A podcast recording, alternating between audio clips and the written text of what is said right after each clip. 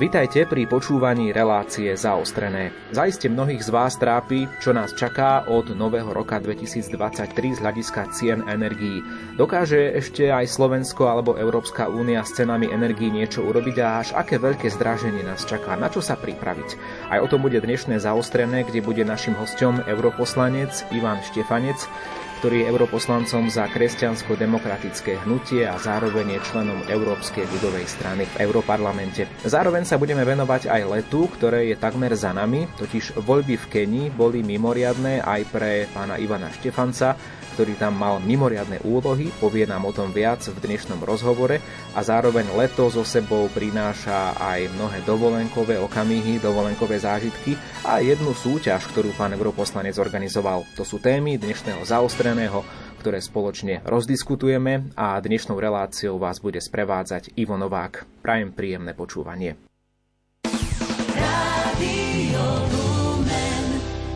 A v tejto chvíli dovolte, aby som už privítal aj nášho dnešného hostia, s ktorým sme spojení online, europoslanec Ivan Štefanec. Dobrý deň, prajem. Krásny dobrý deň vám aj všetkým poslucháčom a ďakujem za pozvanie.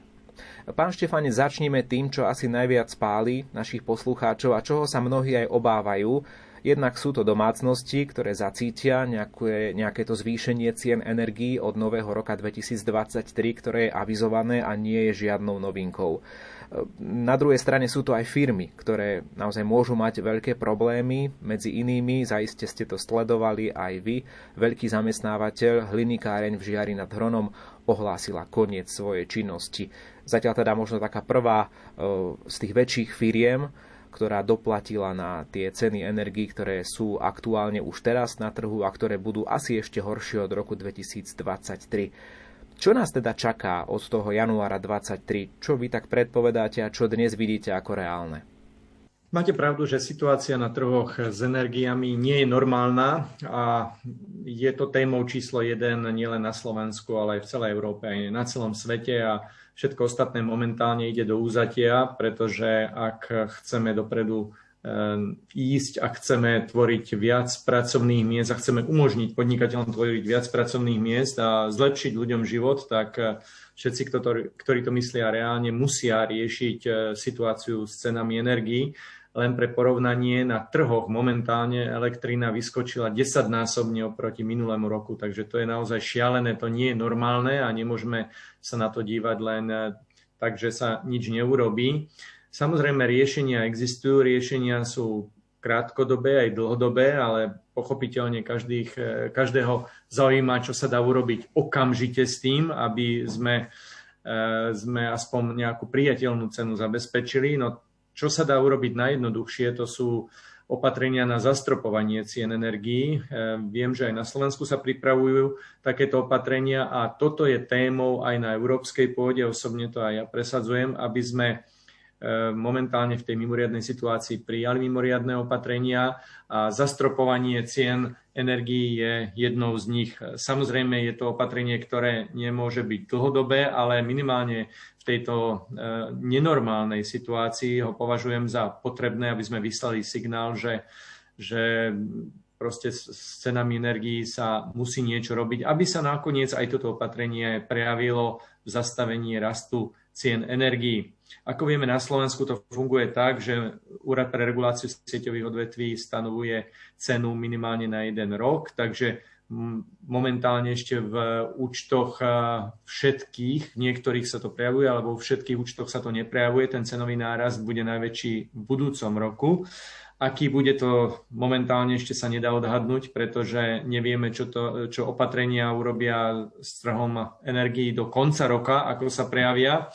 Ale ja som presvedčený, že, že ten eh, šialený náraz sa podarí nejakým spôsobom stabilizovať a určite nárast cien sa prejaví aj začiatkom roka, ale nebude taký ako v priebehu, priebehu tohto roka. Takže eh, to, čo treba urobiť, je prijať zastropovanie nielen na Slovensku, ale aj v celej únii. No a z hľadiska dlhodobých riešení, ktoré sú efektívne, musíme viac spolupracovať. Tak ako v pandémii, keď uh, nikto si nevedel rady a nik, žiadna krajina túto situáciu nevedela zvládnuť sama, tak sa prijali spoločné európske riešenia, včítanie spoločného výskumu a nákupu vakcín, tak si myslím, že treba prijímať aj teraz spoločné európske riešenia, aj v prípade spoločného nákupu energií, e, tak e, sa už aj začalo konať. Treba povedať, že sa na jednej strane odchádza od fosílnych palív a sa Európa snaží aj diversifikovať nielen rizika, ale aj dodávateľov. Urobili sa prvé kontrakty nielen s Norskom, Alžírskom, Azerbajdžanom, Spojenými štátmi a momentálne najmä čo sa týka oblasti plynu, tak sa tá situácia zásadne zmení. Samozrejme sa nedá to zmeniť eh, zo dňa na deň. Tie opatrenia sú dlhodobejšie, preto sa prejavia až budúci rok a v ďalších rokoch, ale robia sa a sú potrebné a sú užitočné. Napríklad e, na Slovensku to vidíme aj tým, že sa dokončilo aj z európskych zdrojov slovensko-polské plynové prepojenie, ktoré nám umožní e, viac si vyberať, umožní nám doviesť plyn e, z Norska cez Polsko, takisto skvapalnený plyn z terminálov pri Severnom mori. Takže toto sú opatrenia, ktoré, ktoré financujeme z európskej úrovni dlhodobo. No a krátkodobo verím, že to zastropovanie bude účinné a minimálne sa podarí zastaviť ten e, neumerný nárast cien energií.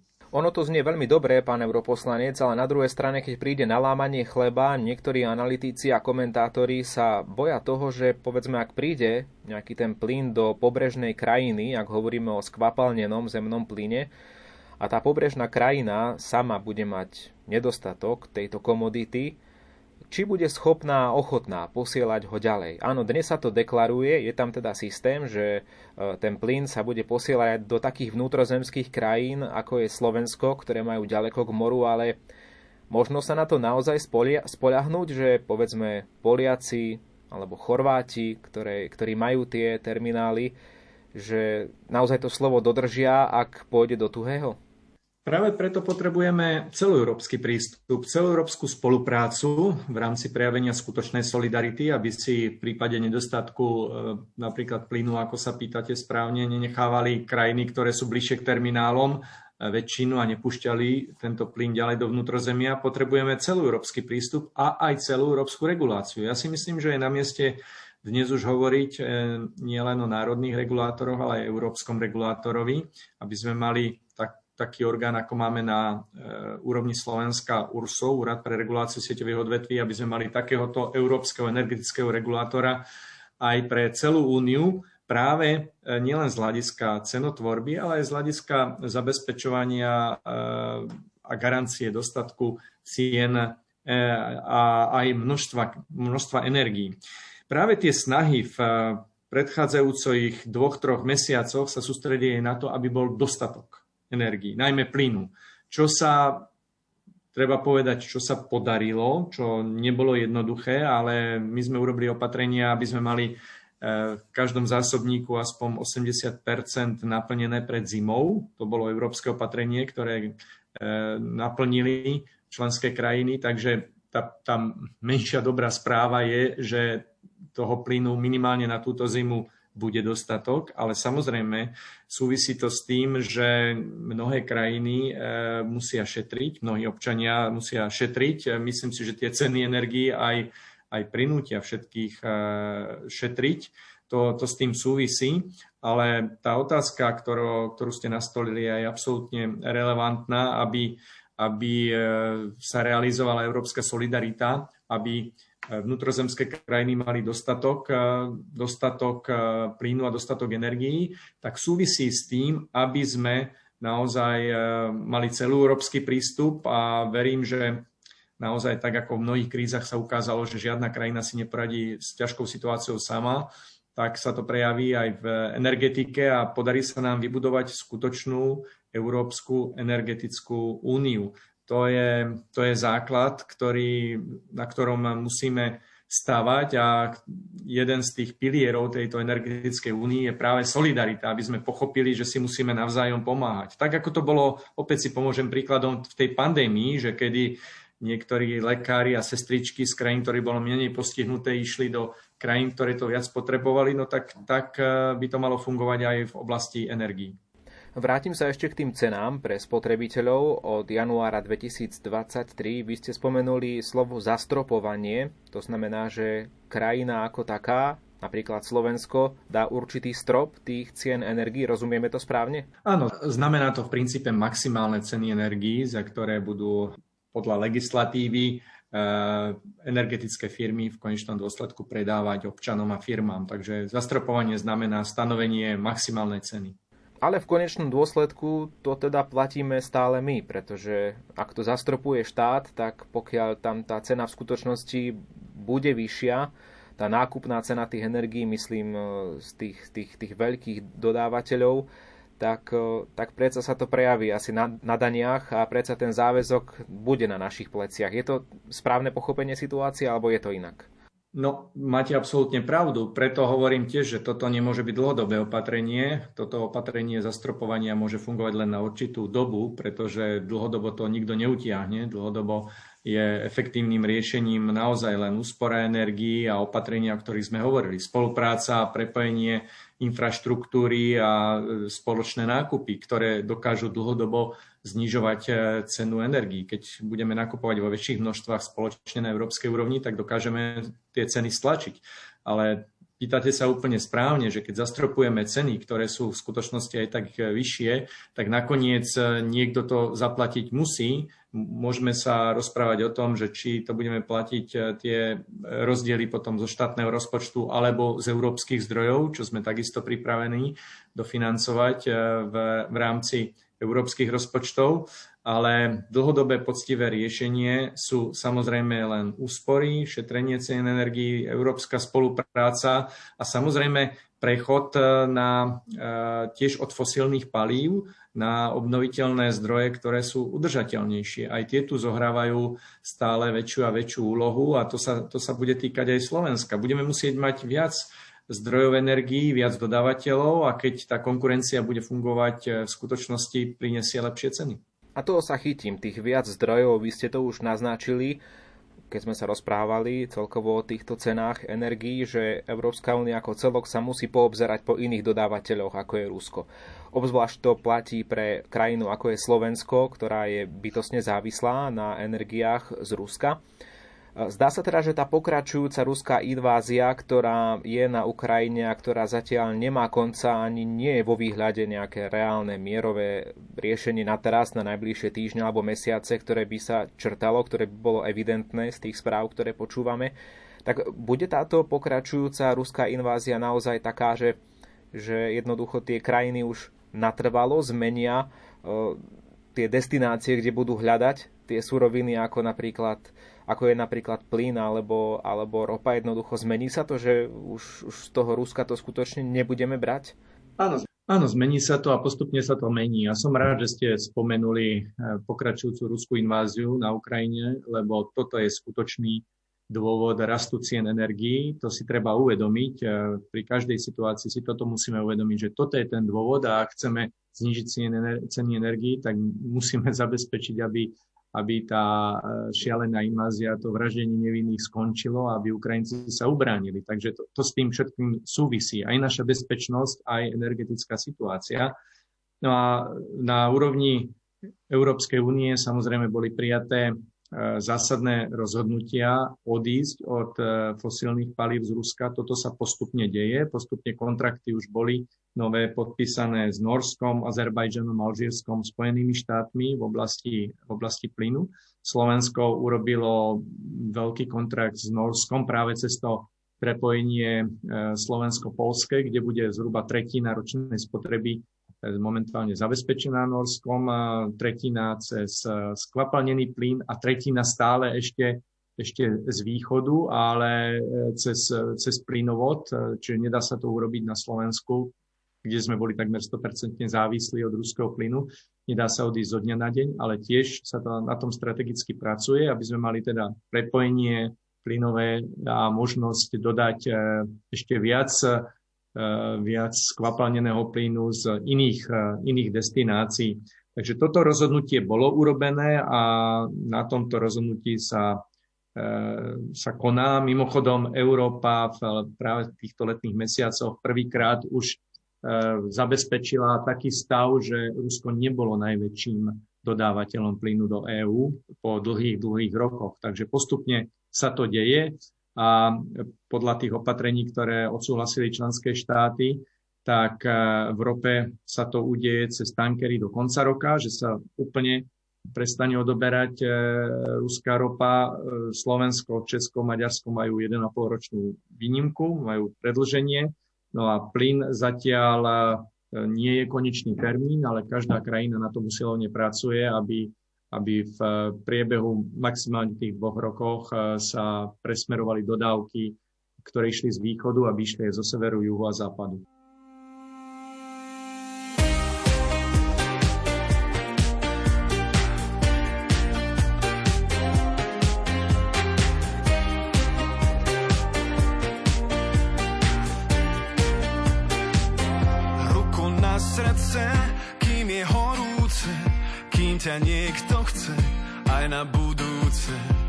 Pochybností prach zotri na perách, prezradím ti rád, že si jediná. Poď so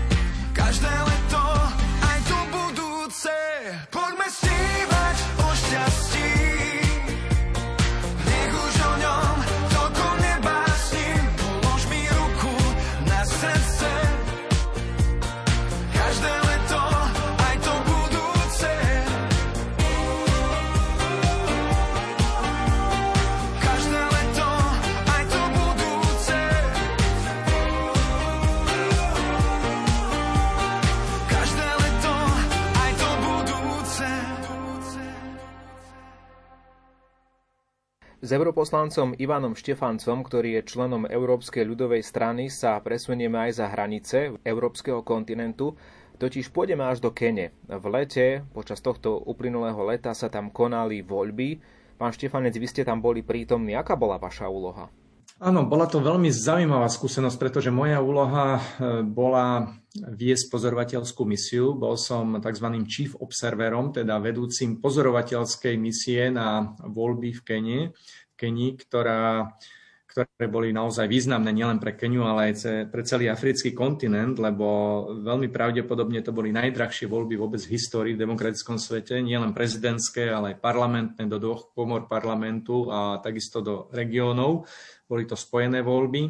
Ja som teda viedol 180 člennú pozorovateľskú misiu, ktorá pozostávala nielen zo všetkých krajín únie, ale aj z Norska, Švajčiarska a Kanady. Mal som teda úžasne zodpovednú úlohu a bola to nesmierne zaujímavá práca. A vlastne je, lebo ešte stále pripravujeme konečnú správu z tohto pozorovania a sám sa ešte vrátim do Kenie, aby som kenskej vláde, na ktorej pozvanie sme pozorovali tieto voľby, aby sme predložili správu, ako to bolo. Mojou úlohou bolo dohliadať na dodržiavanie platných pravidel a zákonov, či tie voľby boli slobodné, či nedochádzalo k manipuláciám, či bolo všetko podľa pravidiel. Robili sme to spolu s ďalšími pozorovateľmi. Okolité africké krajiny mali tam tiež svoje misie, ktoré boli vedené mimochodom siedmými bývalými africkými prezidentmi.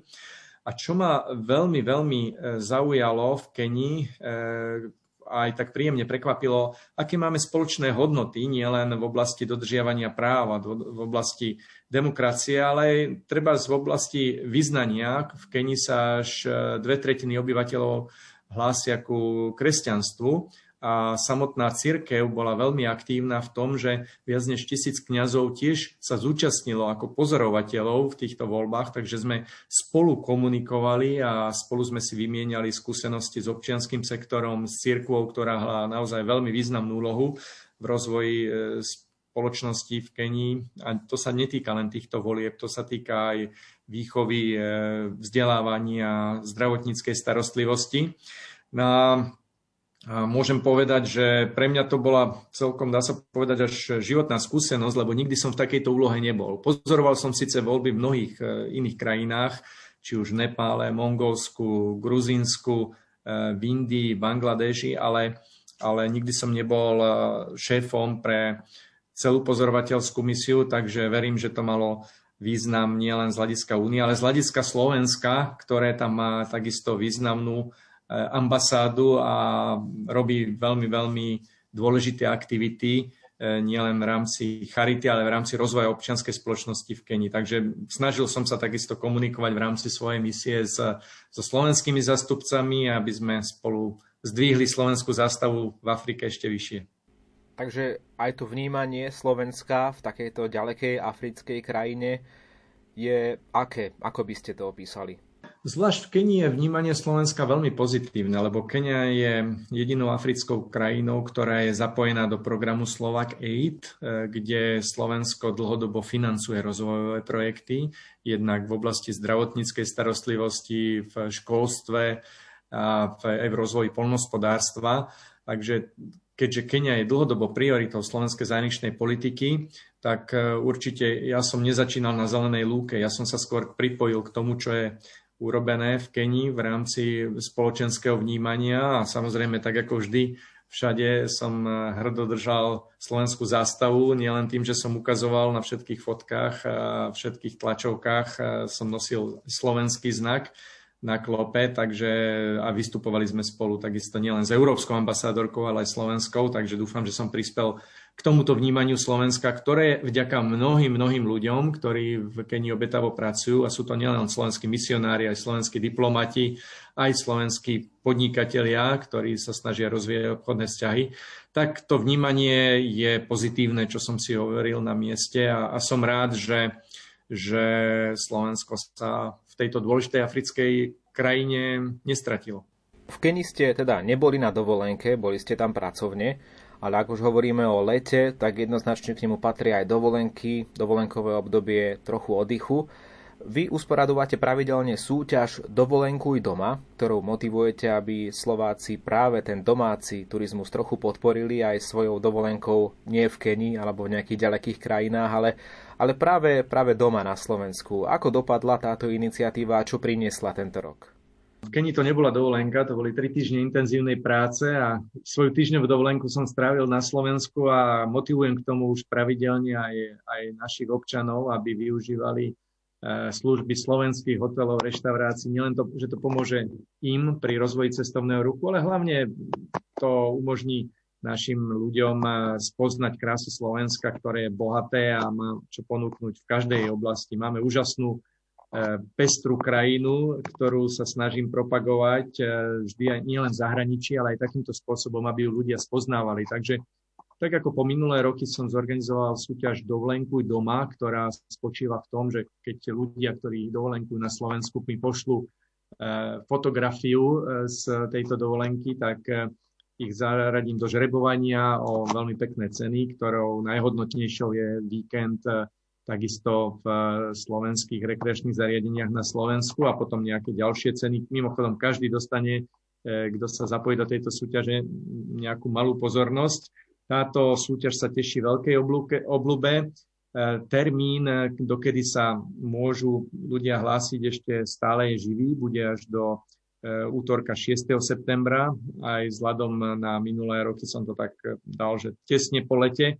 Takže zatiaľ máme naozaj mnohých záujemcov a ešte stále tí, ktorí majú chuť sa prihlásiť a e, pochváliť sa tým, že dovolenkovali na Slovensku, tak môžu získať aj týmto spôsobom šancu predlžiť si dovolenku a získať víkendový pobyt na, v našej peknej krajine. Verím, že aj naši poslucháči počas leta prečítali nejednú knižnú publikáciu. Mnohí ľudia takto počas leta prečítajú skutočne množstvo kníh. A na svete je aj nová kniha, ktorá môže zaujať. Je to nová kniha o Milanovi Rastislavovi Štefánikovi, ktorá bola uvedená do života práve v deň jeho narodenia a ten si pripomíname konkrétne 21. júla, bolo to v roku 1880. Čo máte vy spoločné s touto knihou? Áno, príbeh Milana Rastislava Štefanika je pre mňa veľmi inšpirujúci. Nielen, že to bol naozaj najväčší Slovák, pre mňa je stále zdrojom nových nápadov a pozbudenia. To, ako za relatívne krátky život konal v medzinárodnom prostredí v prospech svojej krajiny. Takže e, vždy som sa zaujímal o jeho život a v, jednej, v jednom momente e, som dostal nápad, že by som mal vydať knihu o jeho spojenectve s Louis Weiss. Louis Weiss bola významná francúzska politička. Louis Weiss eh, bola najstaršia europoslankyňa v roku 1979, ako prvá otvárala zasadnutie Europarlamentu. Dostalo sa jej tejto cti, lebo v Francúzsku to bola a ešte stále je významná osobnosť, ktorá má aj svoje múzeum. A Louise Weiss bola svojho času nielen veľmi osobná priateľka e, Milana Rastislava Štefánika, ale aj jeho spojenec, ktorá mu pomáhala pri vzniku Československa. Po Louise Weiss je pomenovaná hlavná budova Europarlamentu v Štrásburgu, takže vždy, keď e, chodím pod e, týmto menom, vždy som si spomenul, že by som mal niečo urobiť pre spopularizovanie tohto úžasného príbehu. Louis Weiss nie je až taká známa na Slovensku. Mnoho ľudí ju nepozná a práve aj touto publikáciou som chcel spropagovať eh, ju na Slovensku a jej spojenectvo so Štefánikom a jej aktivity v prospech eh, vzniku eh, Československa po prvej svetovej vojne, ale najmä som chcel spropagovať príbeh Milana Restislava Štefánika v Europarlamente, pretože E, správne ste povedali, že v deň jeho narodenín v lete teraz sme uvádzali do života túto knihu na Slovensku, ale v septembri budem uvádzať v Európarlamente túto knižku do života na pôde Európskeho parlamentu, aby som spropagoval Milana Rasislava Štefánika a postupne chcem pripojiť aj francúzske a anglické vydanie tejto knižky, aby som ho spopularizoval takisto e, v tomto svete. A môjim cieľom je, aby tá stopa eh, Milana Rastislava Štefánika bola aj v Európskom parlamente, kde už nejakí Slováci niečo zanechali, ale aby, myslím si, že eh, Štefánikovo posolstvo by tam malo zostať natrvalo, pretože ten ich príbeh s Louis Weiss je inšpiratívny v tom, že mali presne také sny a presne také aktivity robili, ako dnes eh, v spoločnej Európe. Oni už vtedy, kedy je Európa, kedy národy Európy neboli slobodné a kedy Európa sa zmietala vo vojne, tak snili o mierovom projekte Európy, o tom, že budeme mať systém garantovaný pre všetky krajiny, aby im garantoval bezpečnosť. Aj malé národy musia mať garantovanú bezpečnosť a dnes vlastne tento sen sa naplnil v rámci európskej spolupráce, v rámci mierového európskeho projektu, ale na začiatku boli práve takíto vizionári a takéto osobnosti ako Louis Weiss a Milan Rastislav Štefánik. Takže touto knižkou som e, chcel zdať poctu im. A treba povedať, že ja som bol samozrejme iniciátor a vydavateľ tejto publikácie, ale napísal ju človek, ktorý je odborníkom a ktorý pozná Milana Rastislava Štefánika úplne do bodky a je to Miroslav Musil, náš významný e, bývalý diplomat, e, spisovateľ, historik, ktorý sa tejto úlohy zhostil veľmi, veľmi bravúrne a vytvoril naozaj peknú knižku, pekný príbeh. Ak e, poslucháči majú záujem, o túto knižku rád rádiu doručím. Stačí mi napísať na mailovú adresu do Európarlamentu.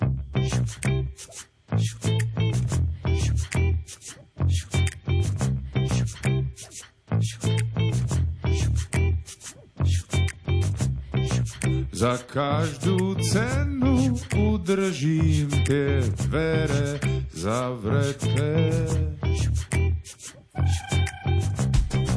Za nimi čaká niečo, o čom nič nevieme.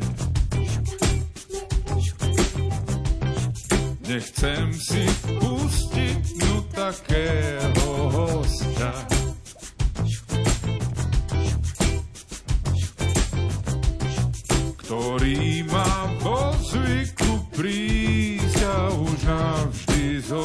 Zostať. Blíži sa polnoc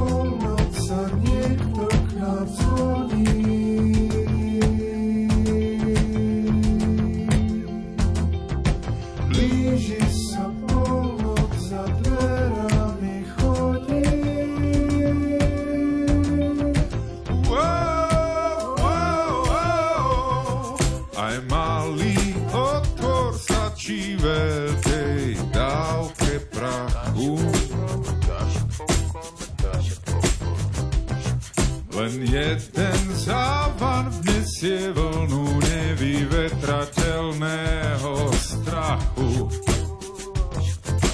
Blíži sa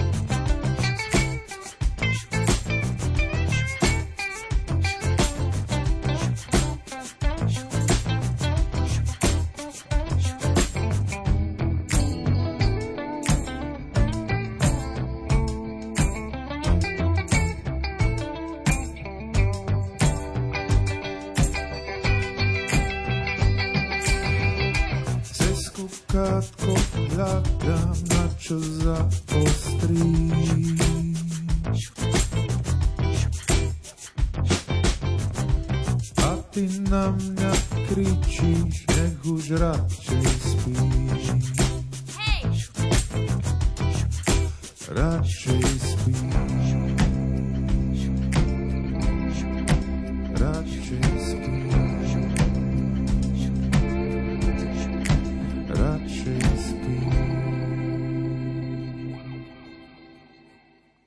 Našim dnešným hostom je europoslanec Ivan Štefanec, ktorý je členom Európskej ľudovej strany.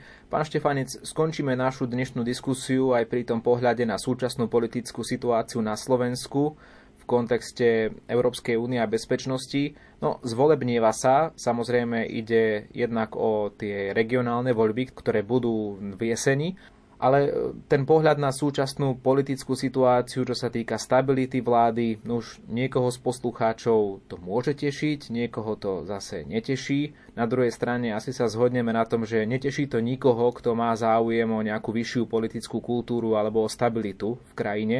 Takže zdá sa, že možno aj tá nestabilita z európskeho priestoru sa akoby prenáša do tej nestability, do toho slovenského politického priestoru. Je to prirodzený vývoj? Dá sa to jednoducho tak predpokladať, že neistá situácia je vo svete, tak je neistá aj na Slovensku? Tak ono to funguje tak, že Únia je založená na národných štátoch, čiže keď budú nestabilné národné štáty, bude nestabilný aj celok. Takže tá, tá stabilita naozaj začína u občana na komunálnej úrovni, ako ste spomínali správne, že budeme mať blížiace sa významné komunálne a regionálne voľby prvýkrát spojené. No a keď sa pozrieme na slovenskú politickú scénu, tak nie je to radostný pohľad. To myslím si, že neteší nikoho, keď e, vidí, že verejní činitelia sa zaoberajú viac e, sami sebou a nie tým, e, čo by mali robiť v prospech občanov. Mňa, priznám sa, tiež vôbec neteší nielen taká tá rozhádanosť, ale aj ten, tá, tá veľmi nízka úroveň verejnej diskusie, ale predovšetkým to, že verejní činitelia sa v posledných týždňoch zaoberali sami sebou a nie tým, čo e, trápi ľudí a začali sme dnešnú diskusiu tým, čo je podľa mňa úplne najdôležitejšie. To sú ceny energií. Ceny energií tlačia ceny všetkého. Máme najvyššiu infláciu, teda najvyššie zdražovanie za posledných 20 rokov a to sú témy, ktoré musia byť adresované z verejného priestoru. Na toto sú verejní činitelia, aby aby riešili problémy občanov, aby riešili vysoké ceny, problémy s dostatkom práce, s dostatkom bývania. No a momentálne vieme, že to gro začína v riešení energetického trhu, o ktorom sme takisto hovorili a je dôležité, aby v každej verejnej diskusii tento priestor zaznel. A to sa obávam, že nezaznieva dostatočne momentálne v tom slovenskom priestore, preto ten pohľad nie je nejaký radostný. No ale chcem veriť, že tá situácia sa ustabilizuje a je to momentálne v rukách eh, momentálne najväčších, najvyšších slovenských predstaviteľov, ktorí dostali dôveru a eh, uvidíme, ako s ňou naložia. Ja si želám, tak ako každý normálny občan, pokoj, kľud, stabilitu a predovšetkým, aby sme riešili veci, ktoré pomôžu ľuďom a posunú krajinu ďalej. Čo z tých praktických vecí budete riešiť aktuálne vy v parlamente, v Európskom parlamente myslím, v týždňoch, ktoré nás čakajú? Momentálne sa zaoberám oblastiami digitalizácie, uvádzania nových strojných zariadení na trh. No, už nebudem hovoriť o tej energetike, lebo to samozrejme každá práca je, je sekundárna oproti energetike. Priorita je zabezpečenie zabezpečenie realizácie európskeho energetického trhu. To sa nebudem opakovať o tom zastropovaní cien, ale momentálne mám na starosti uvádzanie nových výrobkov na trh, e, strojných výrobkov, kde ale spadajú takisto niektoré nové vozidlá, napríklad e, za všetky spomeniem elektrokolobežky, ktoré momentálne vidíme stále viac a viac na uliciach a napríklad hovoríme aj o tom, eh, aká, aké by mali byť eh, najvyššie rýchlosti, aby neuhrozovali občanov. Vždy sa snažíme v Európarlamente robiť opatrenia z hľadiska ochrany spotrebiteľa. Čiže aj pri tom uvádzaní na trh nových výrobkov je dôležité, aby, aby sme mali dostatočnú spotrebiteľskú ochranu, ktorá je najvyššia v Únii. A to sa týka aj tých elektrokolobežiek, to sa týka aj nových výťahov, nových eskalátorov, ktoré spadajú do tohto nového nariadenia, ktoré mám na starosti a tým sa práve v tomto týždni zaoberám, aby sme posunuli jednania s komisiou a radou ďalej, aby sme zabezpečili lepšiu ochranu uvádzania nových výrobkov na trh. Zaoberám sa takisto známou témou eh, jednotných nabíjačiek. Eh, tam sa podarilo presadiť eh, návrh pri začiatku, ktorého som bol, aby sme mali jednotné nabíjačky, koncovky tzv. USB-C pre všetky mobily, slúchatka, pre elektronické zariadenia. Toto sa už podarilo v tom, že do druhého pol roku 2024 to bude realitou, čiže do dvoch rokov sa to na európskom trhu podarí. Pracujem tiež na zjednotení colných systémov v našom výbore. To znamená, že keď človek alebo aj hociaká firma dostane výrobok zo zahraničia, tak aby prišiel len na jedno miesto, kde sa urobia všetky formality a aby tých papierov nebolo veľa, aby sa to všetko urobilo elektronicky, teda aby to bolo zjednodušené, bez papierov. Zjednotenie colných systémov je takisto veľmi, veľmi veľký projekt. Takisto pracujem na oblasti digital, v oblasti digitalizácie na téme umelej inteligencie, aby sme mali všetky výrobky s umelou inteligenciou označené, aby ľudia sa toho nebali, aby vedeli si rozlíšiť, e, ktorý výrobok má umelú inteligenciu, ktorý nie. A v konečnom dôsledku aj oni sa rozhodli, že či umelá inteligencia je to, čo chcú používať. Netreba sa báť tejto oblasti, ale je dôležité, aby to konečné rozhodnutie mal človek či používa výrobok s umelou inteligenciou alebo nie a či, do jakej miery umelá inteligencia bude slúžiť pre dobro ľudí. To je veľmi kľúčový poznatok a veľmi kľúčový bod, ktorý presadzujeme v každom opatrení, aby v konečnom rozhodovaní rozhodoval spotrebiteľ a nie, nie nejaký robot alebo niekto, kto je nám neznámy. Súvisí to samozrejme aj s dôverou všetkých výrobkov, ktoré máme na trhu. No a Samozrejme, v rámci digitalizácie tiež pracujeme na tom, aby sme mali lepšiu digitálnu infraštruktúru, jednoducho povedané lacnejší, dostupnejší internet, ktorý, ktorý nám umožní šetriť čas a peniaze. Samozrejme, digitalizácia prináša mnohé pozitívne, ale prináša aj niektoré negatívne javy, ako sme svedkami v šírení dezinformácií momentálne. Takže snažíme sa realizovať opatrenia aj proti dezinformáciám, vychovávať ľudí k tomu, aby narábali s informáciami opatrenia, aby si overovali fakty.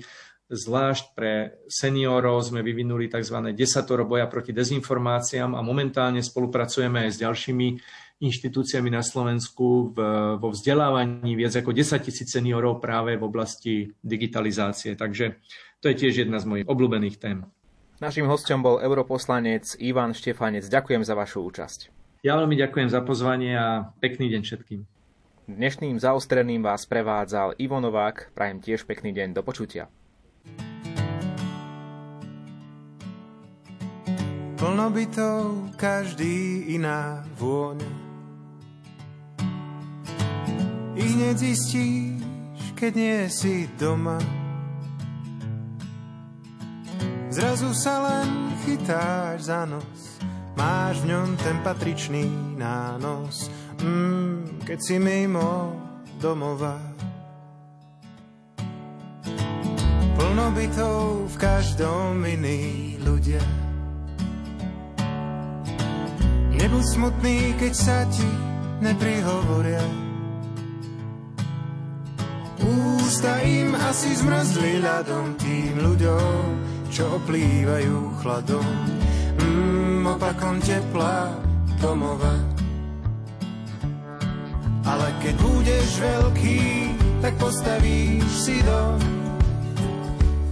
V záhrade bazén a v strede exotický strom. Len nech nezateká strom, cez nepriestrelný plot Nedočano pazúri životný neistot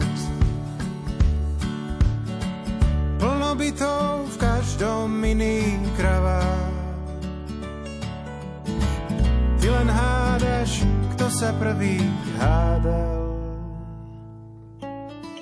Nátury podozrivé Hádajúc sa v lete v zime rušia nočný pokoj domova. Ale keď budeš veľký, tak postavíš si dom. V záhrade bazén a v strede exotický strom. Len nech nezateká strom a cez nepriestrelný plot nedočiano pazúri životný neistot.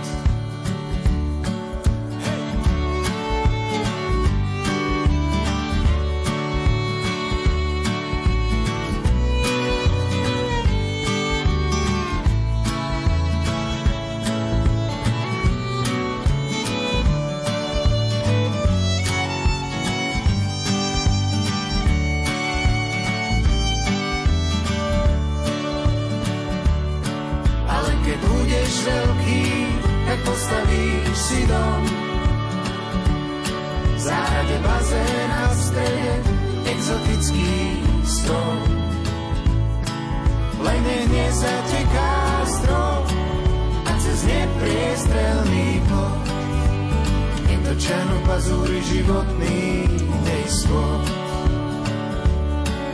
Len nech nezateká strom a cez nech priestrelný plot. Vytočeno pazúry životný dejstvo. Plno bytov každý na vôd.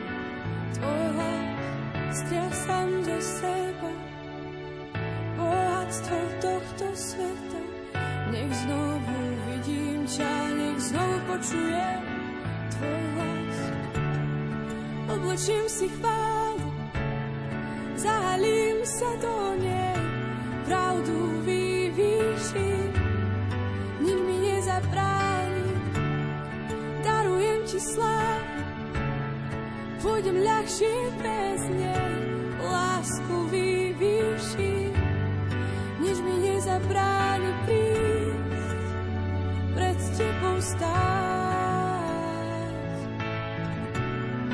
Oblečiem si chválu